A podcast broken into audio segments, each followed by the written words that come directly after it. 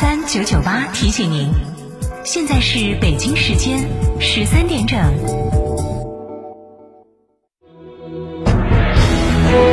成都的声音，FM 九九点八，成都电台新闻广播。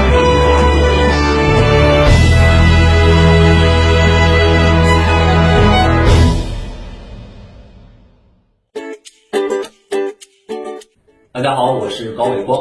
窗含西岭千秋雪，门泊东吴万里船。成都是一个充满生机活力的公园城市。我心中的大运会开闭幕式应该是个充满生机活力的盛会。欢迎你来成都参加大运会开闭幕式的创意文案征集活动，成就每一个梦想。百万大奖等你拿，豪华旅游免费领，搭档世界顶级导演，在成都成就每一个梦想。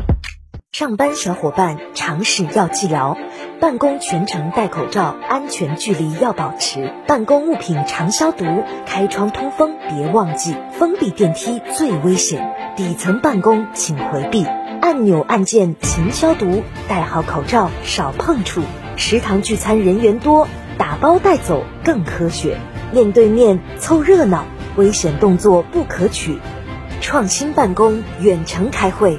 步行、骑车上下班，回避人流更安全。随时记着戴口罩，无论干啥先洗手，保护自己，保护大家，科学防控，战胜疫情。买皮卡就买长城皮卡，长城皮卡连续二十二年销量第一。现到嘉诚汽车购长城皮卡，特奉三重好礼，享三千元抵六千元，一年零息优惠，购车补贴。详询六三个五九三九三。买皮卡到嘉诚。深融广谷上汽大众诚意让利，朗逸纯电动力版直降优惠三万元，途昂 X 直降优惠四点三万元，特价豪车限量开抢，详询六八六幺七三三三。为深入开展送政策、帮企业送服务、解难题专项行动，切实帮助企业解难题、促发展，奋力夺取双胜利。市人社局联合成都新闻广播九九八新闻茶馆、成都人社民生热线节目，开通“企业有问我来答”特别节目，聚焦企业关注的就业、社保、劳动关系等问题，邀请专家进行解读和答疑。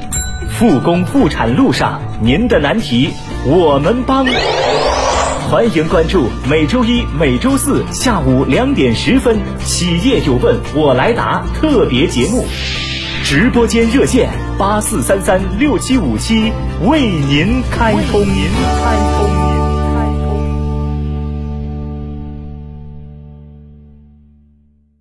嫂，张嫂，我们几家小微企业都需要资金周转，咋个办哦？张嫂，我项目中标了，要启动资金啊！张嫂，我的装修也还差点费用。莫急嘛，打六六七七六六七七，找摩尔龙咨询嘛。摩尔龙致力为个人和小微企业打造一站式对接银行等直排金融机构的服务平台，提供专属客服服务。个人、小微企业需要资金就找摩尔龙一站式金融信息服务平台，六六七七六六七七。成都广电一路通重景自驾新会员专享福利，微信添加 zj 三六七七八八八 zj 三六七七八八八，成为会员即可获赠价值三百元自驾礼包，包含成都新世纪妇女儿童医院急救包、蔚然花海景区门票、鲁盟猪火锅、江湖堂酒吧消费券，另有黑竹沟自驾套票销售中。详询八五幺零四三二二或微信添加 zj 三六七七八八八。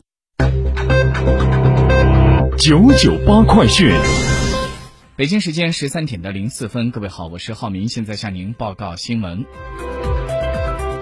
今天中午，成都市教育局发布消息，经市新型冠状病毒肺炎疫情防控指挥部的同意，全市学校开学安排如下：全市高三年级含已经报名参加高考的中等职业学校毕业年级学生，四月一日开学；初三年级按照四月七日开学做准备。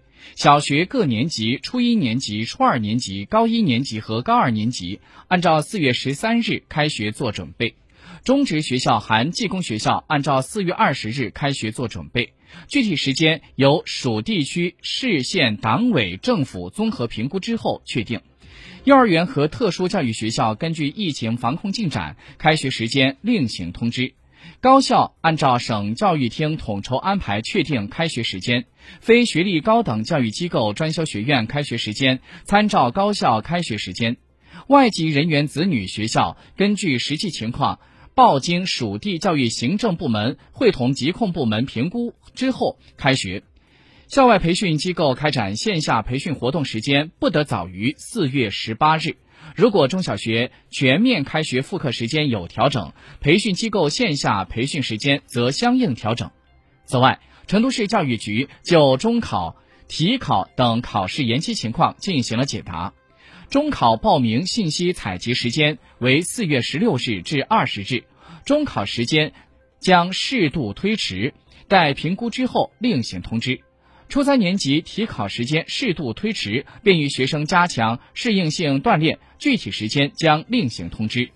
初三政治历史毕业会考、物理化学实验操作考试时间将适度推迟，待评估之后另行通知。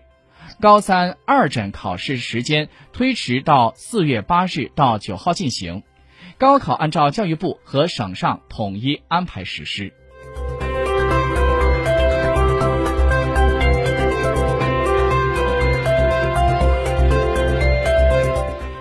昨天，记者从中铁二院工程集团有限责任公司了解到，由该公司勘察设计的都江堰至四姑娘山山地轨道交通扶贫项目开工动员仪式在映秀举行。据了解，都四项目是起于成都的都江堰市，经汶川县的映秀镇连接耿达、卧龙、映雪、邓生沟、巴朗山等地，止于小金县的四姑娘山镇。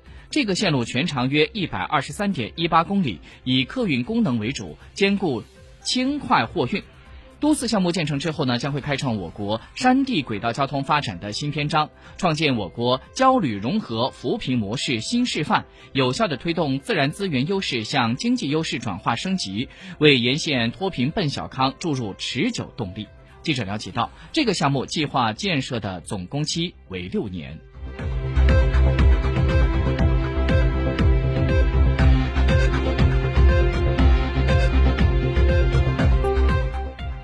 新京报消息，国家统计局在今天上午发布消息，今年的一到二月份，全国规模以上工业企业实现利润总额四千一百零七点零亿元，同比下降百分之三十八点三。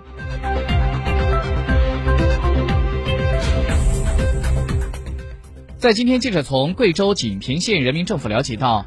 锦屏中学二百零九名学生在日前出现了发热、腹痛、腹泻等症状一事，累计一百九十九人住院治疗，现在都已经出院，具体的原因正在调查。目前学校教学秩序已经恢复正常。公开的资料显示，贵州锦屏中学高三在三月十六号开学，学生入校之后实行的是全封闭军事化管理。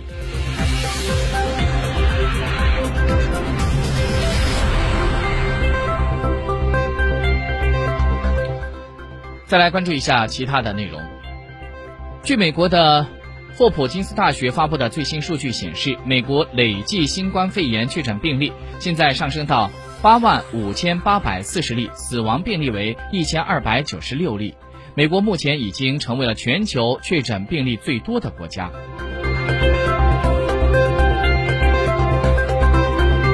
今天，美国印度太平洋司令部发。